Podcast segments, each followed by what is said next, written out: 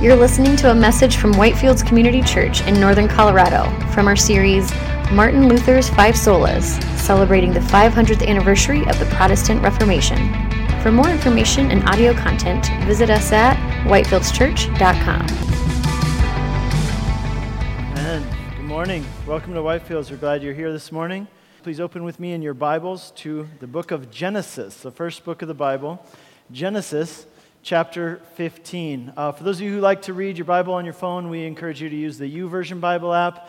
If you sign into there and go to the menu, you can find the events page. And in the events page, you can find our live notes. So it's stuff on the screen and other stuff as well, and can interact on there. You can send stuff, you can take notes. It's a really great app, so we encourage you to use that. This year, 2017, this marks the 500 year anniversary of the Reformation. The Reformation was an international movement about returning to the Bible, about putting the Bible in the hands of the people. And what happened at that time is that as people read the Bible, as they got their hands on the Word of God and they read it for themselves, they rediscovered the gospel and their lives as a result were changed, and history was changed as a result. And you know, this is something we very much believe in here at Whitefields is that if you will come to the Word of God, if you will read the Bible, if you will find in the Bible the good news of Jesus Christ, then your life will be changed forever as well. That's why we're here uh, this morning, too. So, for the anniversary of the Reformation, we are taking five weeks. It's kind of a mini series that we're doing. And we're taking five weeks and a break from our series that we were in the middle of, which was the study through the book of Hebrews. And we're looking at the five core biblical teachings which were at the heart of the Reformation. The reformers kind of coined them into five slogans, which they called the five solas. Sola, by the way, means only or alone. Last week we looked at the, at the first of those, which is kind of the foundation for all of them, and as sola scriptura, which means that scripture alone is our highest authority. This week we're going to be looking at the next of these five, which is sola fide, which means uh, faith alone. And we're going to be talking about what it means and how it is that we can be made right with God according to the Bible. So we're going to read this morning from Genesis chapter 15, and we'll begin by looking at the first six verses. So please read along with me.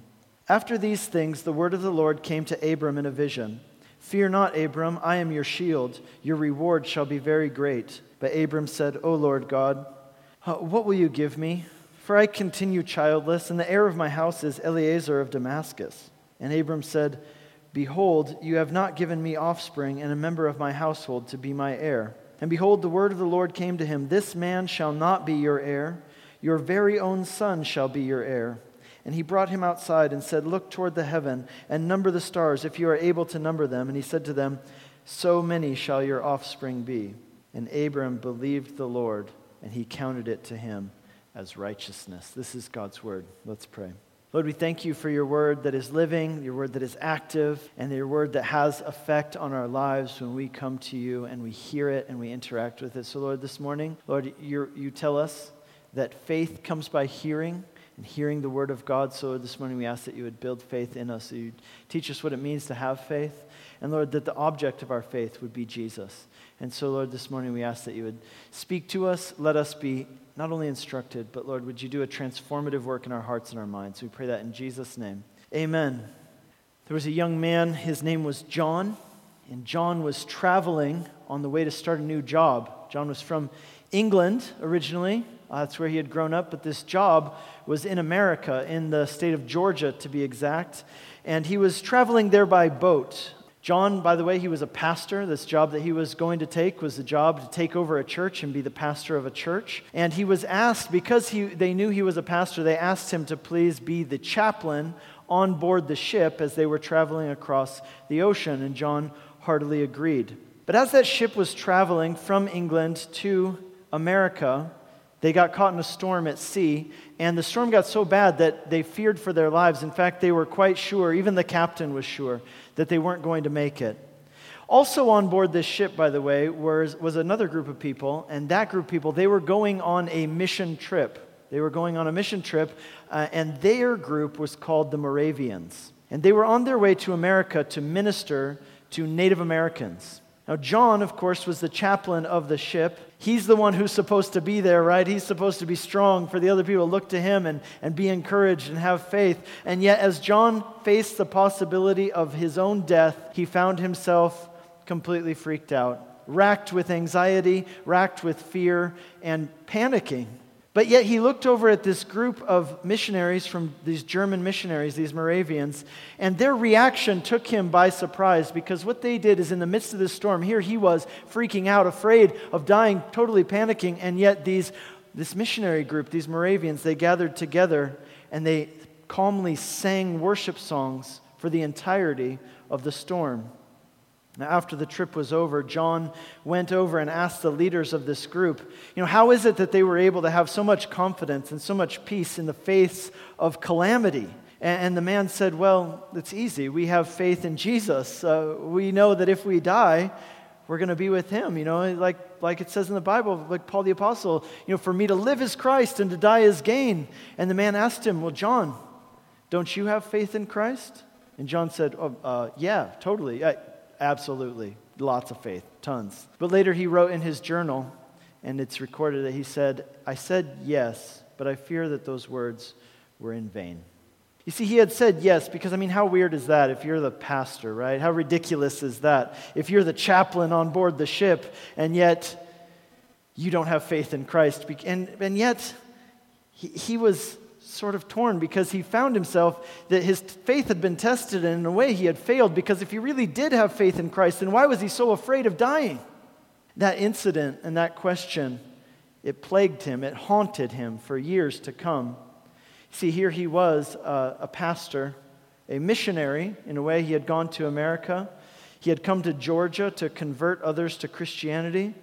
But more and more, he wondered if he was even a Christian at all. And he actually came to the point where he was convinced that he was not.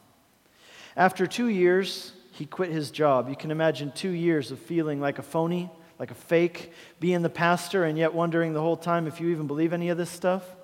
And he resigned from his position as pastor of the church, and he got back on a boat, and he went back home to England. He went back home confused, disappointed. He felt lost, disoriented. And on top of all of it, he was now unemployed, right? He was an ex pastor, and he had no idea what he was going to do next with his life. Maybe you figured out who that man is already, maybe not. His name was John Wesley. John Wesley. And before, you know, what's interesting about Wesley is that before he had become a pastor, before he had gone to America as a missionary, John had been a student at Oxford University, and when he was at Oxford, he had started a club for Christians, him and his brother Charles. They had started a Christian club called the Holiness Club.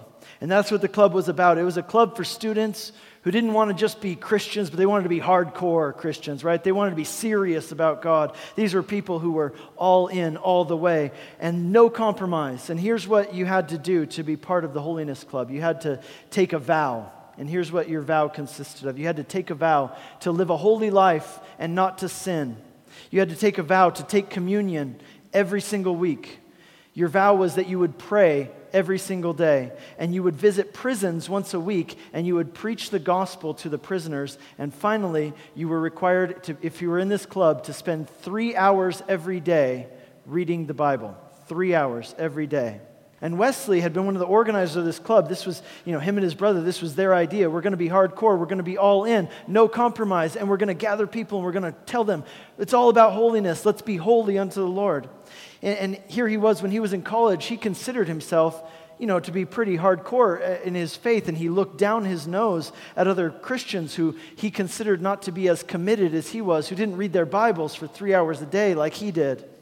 And his crowning achievement of his life and you know, the thing that he would kind of say the jewel in his crown was when he had gotten on that ship to go to America as a missionary.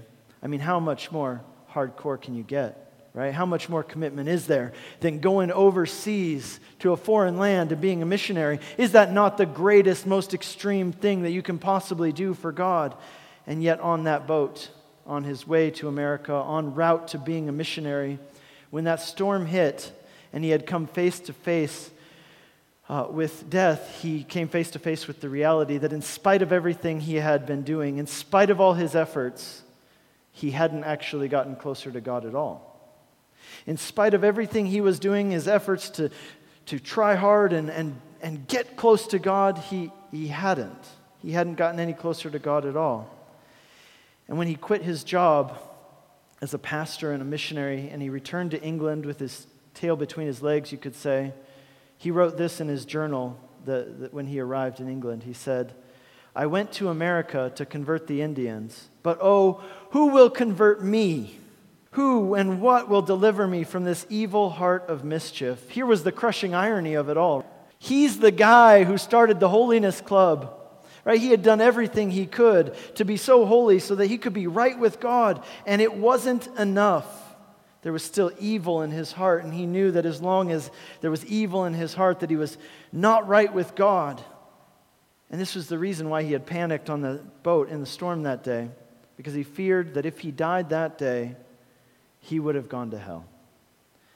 Because he knew that there was sin in his life, there was evil in his heart, and sin and evil separated him from a holy God. And he, in his exasperation, says, Who and what can save me? What could he do? He had done everything he could possibly think of. He had tried his hardest to be holy, to be committed, to do everything he could, right? I mean, he had read in his Bible and prayed every single day. He didn't smoke, he didn't chew, he didn't go out with girls who do. He had even become a missionary. What else could he possibly do? What else could God ask him from him? After his return to England, John Wesley, now an unemployed ex pastor, he never forgot that encounter that he had with those people on the boat, those Moravian missionaries. Those people who had something that he looked at and said, I don't have that, but I want it. I know that I need it. They have something that I don't, and I, I want it. And he actually found out that there was a group of these Moravians who met in London. And so he found out where they met. They met on a place called Aldersgate Street, which is still there in London today. A, they had a small rented facility where they would have evening meetings. They called it a society. And they would read passages from the Bible. They would do kind of what we talk about, like Bible study in the evenings. And so he found out about this Moravian thing and he, he said, okay, fine. He, he, one day he pulled himself together and one evening he decided, he's going to go. So he went down to Aldersgate Street. He found the number of the building. He went into the building and he sat down in the room and listened. And that night, they were reading aloud a text which was written by Martin Luther. It was the commentary that Martin Luther had written to Paul's letter to the Romans. You see, when Martin Luther, 200 years earlier, had translated the Bible into German, he had written a preface to each of the book, not every one, but a lot of the books of the Bible. He had written a preface to it, you know, kind of summarizing what it was about and, and giving some commentary on it. And so that night, these Moravians, in, in their gathering, in their society, they were reading aloud Martin Luther's preface to the letter to the Romans. You know, Martin Luther, like I said, he had lived 200 years earlier during the Reformation. And, and yet, Martin Luther and John Wesley really had a lot in common. Like Wesley, Martin Luther had tried very hard to be good and to make himself acceptable to God. Luther had given up a career as a lawyer in order to become a monk. And Luther had spent hours every day in prayer and confession, doing everything that he could. And like Wesley, Luther had gotten to the point of exasperation, of hopelessness and frustration, feeling like he could never do enough, he could never be good enough, he could never do what it takes to be acceptable to God. But then something had happened to Martin Luther. He, he had read the Bible and he had specifically read Romans. And when he had discovered he, when he read Romans, what he discovered was contrary to what he had always thought, contrary to what he had been told, contrary to the way that most people believed, the Bible actually taught that the way to become right with God is not by your own efforts, it's by trusting in Jesus Christ and what he did for you. You see, when you do that, the Bible says that God accounts it to you as righteousness. That's what we just read about Abraham in Genesis chapter 15. Let me tell you what Romans has to say about it. Romans chapter 3, starting verse 21, it says, But now the righteousness of God has been manifested apart from the law, although the law and the prophets bear witness to it. The righteousness of God, check this out, through faith in Jesus Christ for all who believe. For there is no distinction, for all have sinned and fallen short of the glory of God and are justified by his grace as a gift that the redemption that is in Christ Jesus, whom God put forward as a propitiation by his blood, to be received, how? By faith.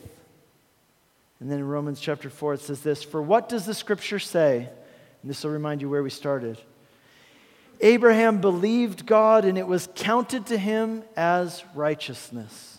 You see, as Martin Luther read Romans, the entire Bible finally made sense to him everything began to fall into place. He came to realize that the, the eh, message of the entire Bible is this that salvation and being right with God is not something you can earn, it's not something you can merit, it's not about what you do for God, it's about what God has done for you in Christ. In other words, salvation is a gift. You can't earn it, you don't deserve it, but God has done it for you because He loves you. And all you have to do is accept it by faith. So, in his preface, in his commentary on Romans, which was being read aloud that night at that meeting on Aldersgate Street, Martin Luther explained the basic points of the book. He summarized them. He said, Here's what the book is about. It begins by telling us God is holy, just, and pure, and therefore he must judge sin. He can't overlook sin. And that's a problem for us because it's not just that we sin, it's not just that we commit sins, it's that we are sinners in our very nature. But the good news of the gospel is that God loves you and Jesus died for you. And because of what he did, you can be saved and forgiven, and you can have absolute confidence and peace because your salvation doesn't depend on you. It doesn't depend on what you do, it depends on what Jesus did for you. So, then what does it mean to live by faith? What does it mean to have faith? Here's what Luther said in that preface He said, Faith is a living, unshakable confidence in God's grace. A living, unshakable confidence in God's grace. And as John Wesley was sitting there in that night listening to this, something changed inside of him. And he wrote this in his diary. In that evening, I went very unwillingly to a society in Aldersgate Street where one was reading Luther's preface to the Epistle to the Romans. About a quarter before nine, while he was describing the change which God works in the heart through faith in Christ, I felt my heart strangely warmed. I felt I did trust in Christ alone, Christ alone for my salvation. And assurance was given me that he had taken away my sins, even mine, and saved me from the law of sin and death. As he heard that message of the gospel, Wesley found the assurance that he had been looking for for all these years. He realized now that the problem had been that he was looking within himself for assurance. But now he looked outside of himself, he looked to Christ. See, here's the thing this is true for you and for me. If you are looking within yourself for assurance, you'll never have it. It's only when you look outside of yourself, it's only when you look to Jesus and what he did for you that you will have assurance. And this, see, this is why one of the rallying cries, one of the five rallying cries of the Reformation was sola fide, faith alone. What faith alone means, by the way, it doesn't mean that we don't have works. What it means is that the way you receive forgiveness of sins, the way that you are made right with God, is by faith alone in Jesus and what he did to save you. See, everybody agrees on the faith part. It's the alone part that's really the issue here. Everybody agrees that we should have faith, but faith alone, what that means is that it's not faith plus something else that you have to do. It's not faith in Jesus plus good works that you have to fulfill. It's not faith in Jesus plus ceremonies that you have to go through. It's faith alone in Jesus and what he did for you. The text we read this morning is the very first direct mention of this principle of justification by faith that we find in the Bible. And this text then is quoted in several places throughout the Bible when, it, when they want to explain this principle of how righteousness is received by faith. It's mentioned in Romans chapter 4, it's mentioned in Galatians chapter 3, and it's mentioned in James chapter 2. It's quoted there directly. And so, what I'd like to do this morning is let's go back to the story in Genesis that we read the beginning of this morning, uh, at the beginning here, and let's look at it and let's consider what does it mean for us and for our lives today. So it begins with these words After these things, the word of the Lord came to Abram in a vision Fear not, Abram.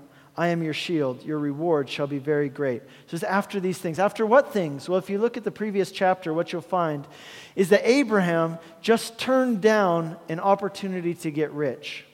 In order to get rich, he would have had to kind of make a pact, make an alliance with the king of Sodom. But God had called Abraham to be set apart, to be different. God had a different path and plan for Abraham. And so Abraham said, No, I'm going to I'm going to not take this opportunity to get rich. Instead, I'm going to do what God has called me to do and what God wants me to do.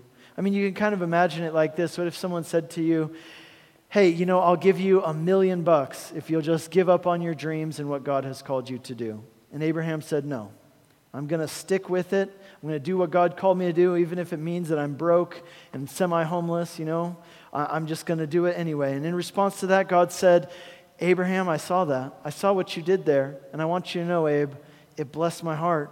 I, I want you to know how much I, I see that, and it blesses me to know that you choose me over wealth and riches and security. And he says, Abraham, I want to encourage you with something. I want to remind you that I am going to be with you, that I am going to protect you, and I am going to reward you.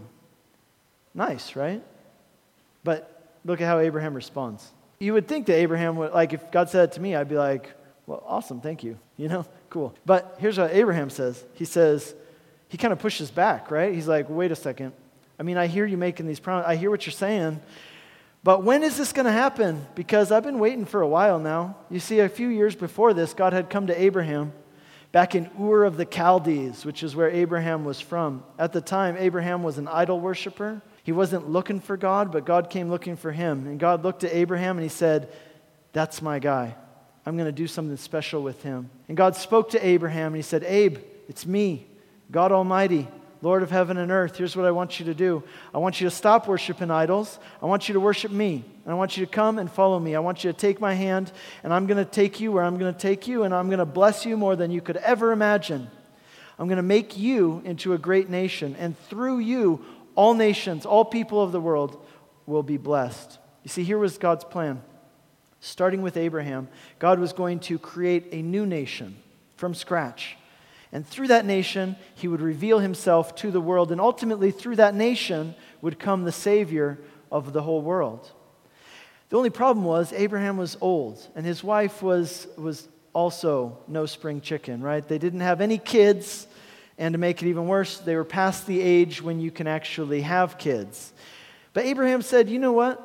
I'm going to choose to trust God even though it doesn't seem very likely, even though I don't know how it's going to work out. I'm going to choose to trust God even if the odds are stacked against us. But now, here we are, a couple chapters later, and a, lo- a couple years have passed. A lot of time has passed, and still no kids. And so here's God just reiterating the promise, and Abraham's like, Yeah, okay, but when? Because I've been waiting for a while already. It's really hard to become a great nation when you don't have any kids. And so when God speaks to Abraham here in chapter 15, Abraham voices his concern, he voices his frustration. He says, But Lord, I want to believe, but I don't see anything happening. I'm still childless. I want to believe that what you're telling me is true, but I'm struggling because I don't see it. And so it says there in verse 5 that God took Abraham outside and he said, Abe, look up at the stars. If you've ever been camping, if you've ever been driving in a really remote place at night, you know what this is like. You get away from the lights of the city, you look up in the middle of the night, if it's a clear sky, you see so many stars. And that's what Abraham would have seen. And God says, Abe, that's how many descendants you're going to have. And it says right there in verse 6 Abraham believed God, and God counted it to him as righteousness. So, what is righteousness? Righteousness means right standing before God. Another way to put it is this you could say, righteousness is a validating performance record that opens doors. I'll say that again. Righteousness is a validating performance record that opens doors, kind of like a resume. That's what a resume is it's a performance record that opens doors for you. When you apply for a job, you hand them a resume. You say, Here are the things that I've done. Here's, here's the things that I have accomplished and achieved. These are the things that prove that I am worthy to be accepted to this position. And every religion in every culture believes that this is how it works with God as well. That if you want to connect with God, you get out your resume, your moral performance record, and you present it to God and you say, Here's the reason why you should accept me because I have done these things, I've accomplished these things, I've been good enough, therefore you should accept me. But see, here with Abraham, and then throughout the Bible, we see a completely different way of approaching God. a way which says, no matter what, your performance record can never be enough. No matter what you've achieved, no matter how good you've tried to be, it can never be enough. But because God loves you, there is a righteousness which is from God, a validating performance record that will open the door. There is a validating performance record that is good enough, and God will give that to you as a gift if you will humble yourself and receive it by faith. Did Abraham deserve this? No, not at all. He was an idol worshiper.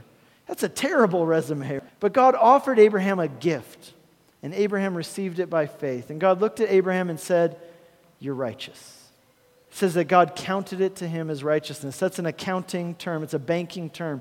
Imagine if you're broke. Some of you guys are like, it doesn't take a lot of imagining. I can imagine that. So imagine you're broke, and then a wealthy person transfers all of their assets into your account. That's the picture of what God has done for us with righteousness when we put our faith and our trust in Him. You're bankrupt, and He transfers all of His assets into your account.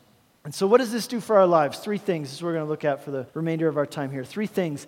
If righteousness is a gift that is received by faith, then three things. Number one, it can't be earned.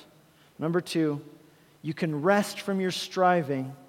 And number three, you are free to serve God and others for the right reasons. We're going to look at each of these uh, as we go on. So, first of all, if righteousness is a gift that you receive by faith, that means that it can't be earned. And I want to show you the rest of this story because it's really interesting. Uh, look what happens next in, here in chapter 15 of Genesis. If you go down to like verse 8, Abraham says, Okay, God, I believe you. I believe what you're saying.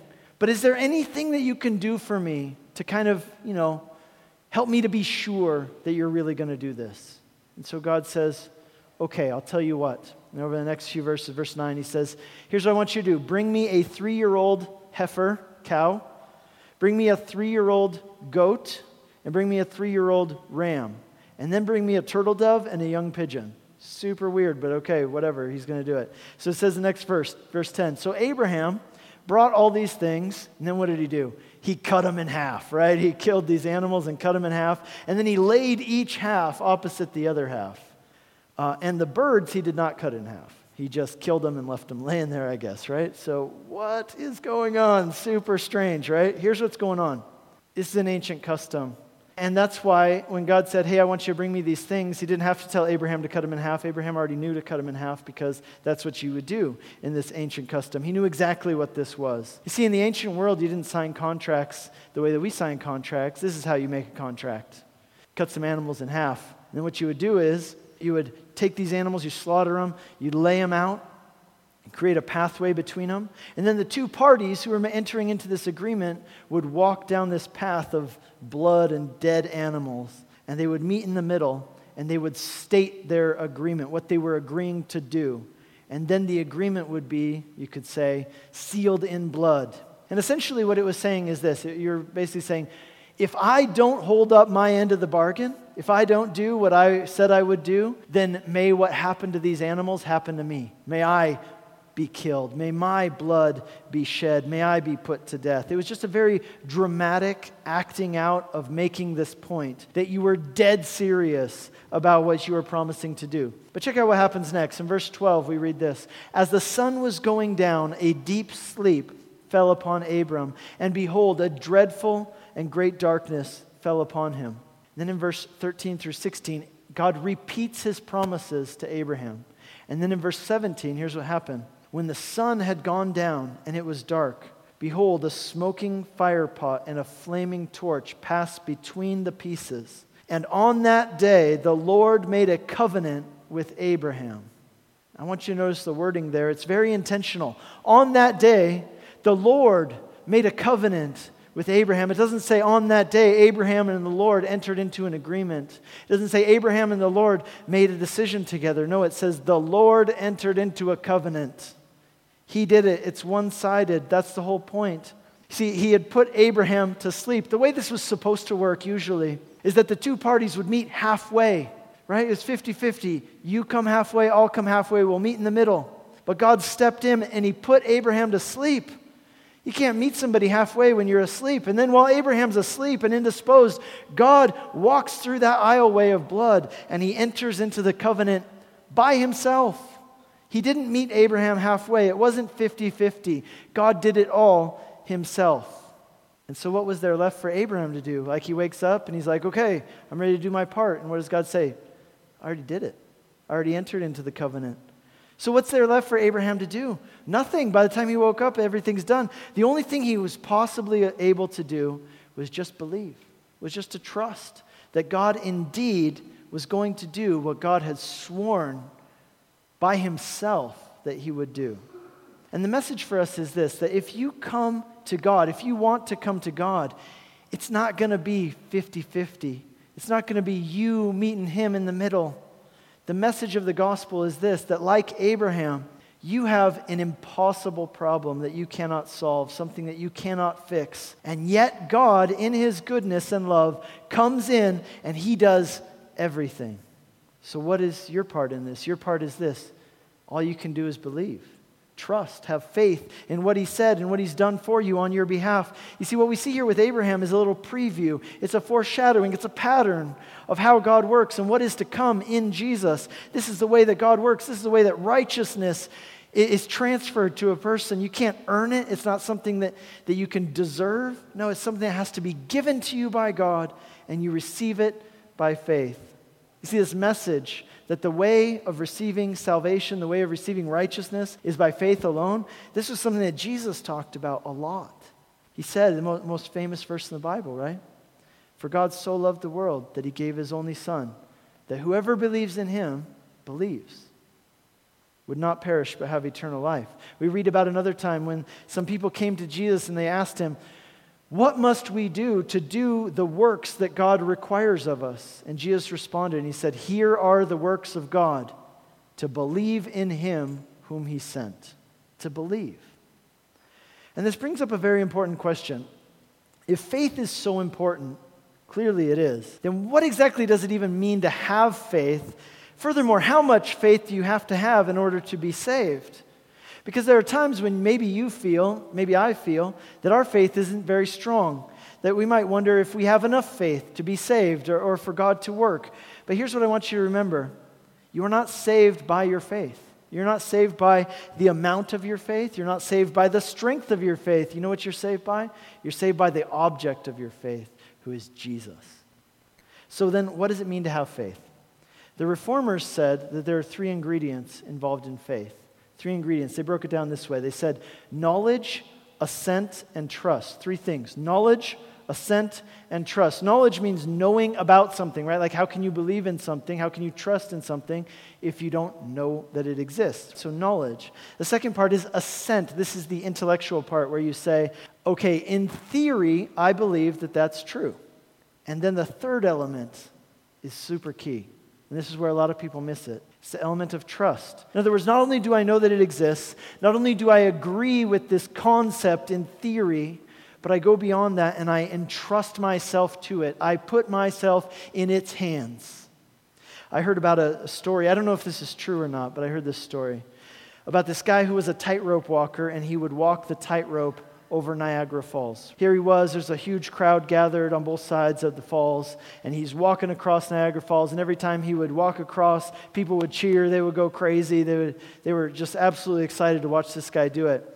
And, the, you know, he'd come to the other side, the crowd would go nuts, they'd go wild. And then he'd do it again, and they'd go wild again. And then he got a wheelbarrow, and he would push the wheelbarrow across there and you know have the wheel balanced on the on the tightrope that he was walking. You know it's an incredible thing. I mean one move either way in either direction and he's going to be a goner but he would make it and the people would go crazy. And then he'd get to the one side and then he finally decided he's going to ask a question. He said okay who thinks that i can do it again and everybody's oh yeah you got this you can totally do it and he says okay now check this out who thinks that i can put a person in this wheelbarrow and push the person over to the other side. And they're all like, that's crazy, but yeah, you got it. You can do this. You can do anything. You're amazing. And then, of course, what did he do next? He said, okay, you.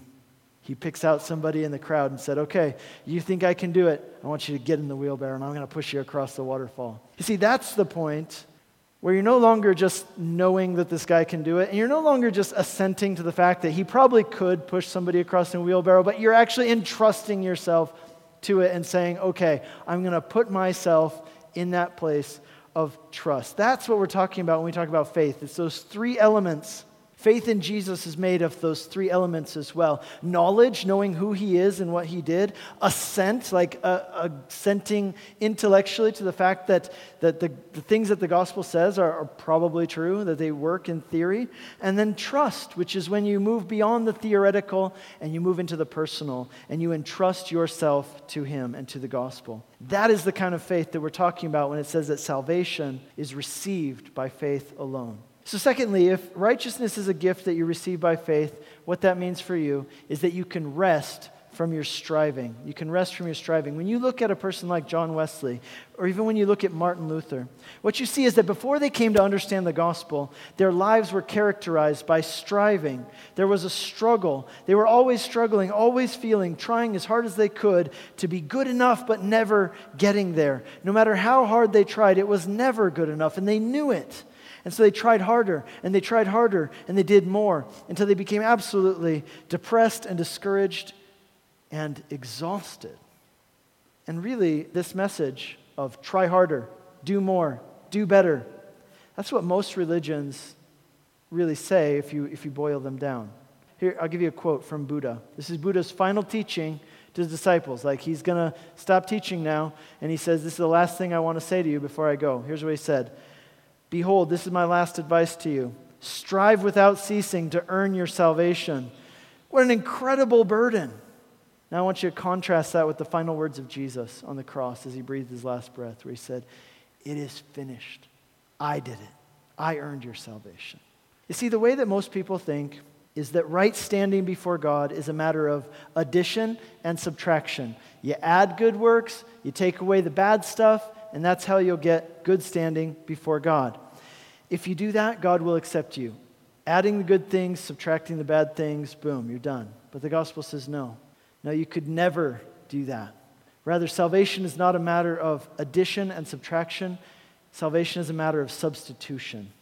The message of the gospel is that Jesus substituted himself for you. He gave his life as a ransom for you. He shed his blood for your sins, and your standing before God is based on what he did for you on your behalf. And because of that, you can rest from your striving. I'll tell you this if you're always looking to yourself, you're going to be riding a roller coaster. The roller co- it'll be a terrible roller coaster, by the way, a terrible roller coaster of pride and despair. When you're up, like things are do, you're doing well, you're reading your Bible three hours a day and you're praying and you're being awesome, you're going to feel puffed up with pride. You're going to look down your nose at other people who aren't as committed, who aren't as hardcore, who aren't there where you are.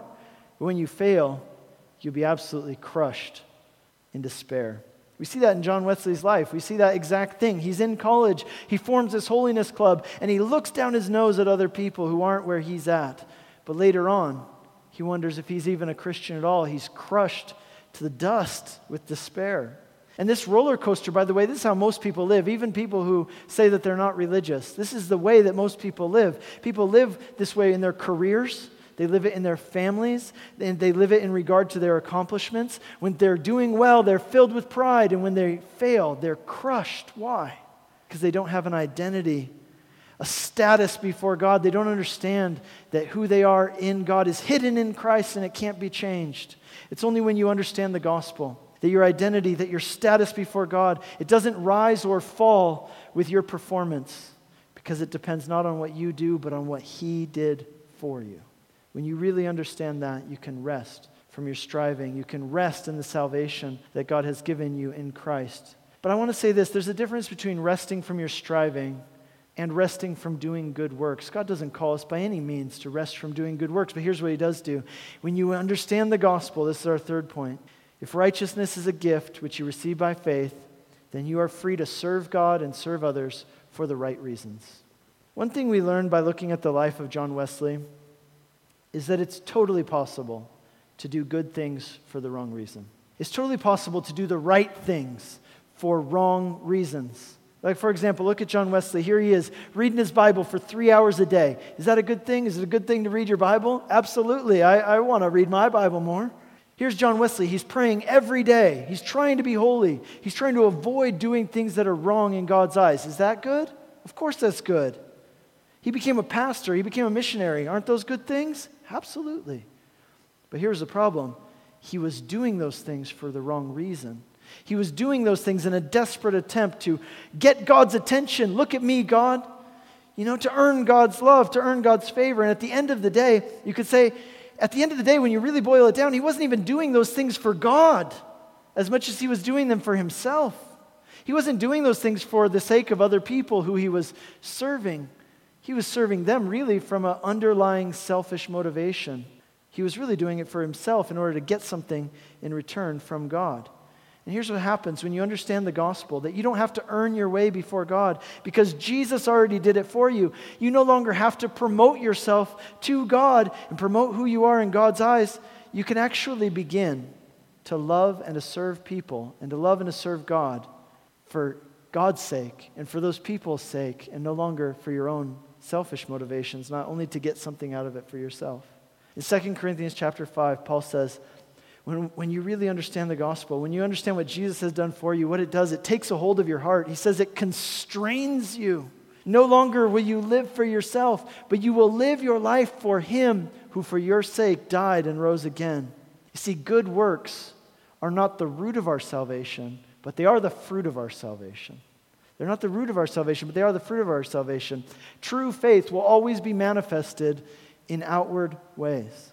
But that order is really important. It's really important which of those comes first and causes the other. See, the real difference between the Moravian missionaries and John Wesley on that boat that day, they were both going to the New World. They were both going as missionaries.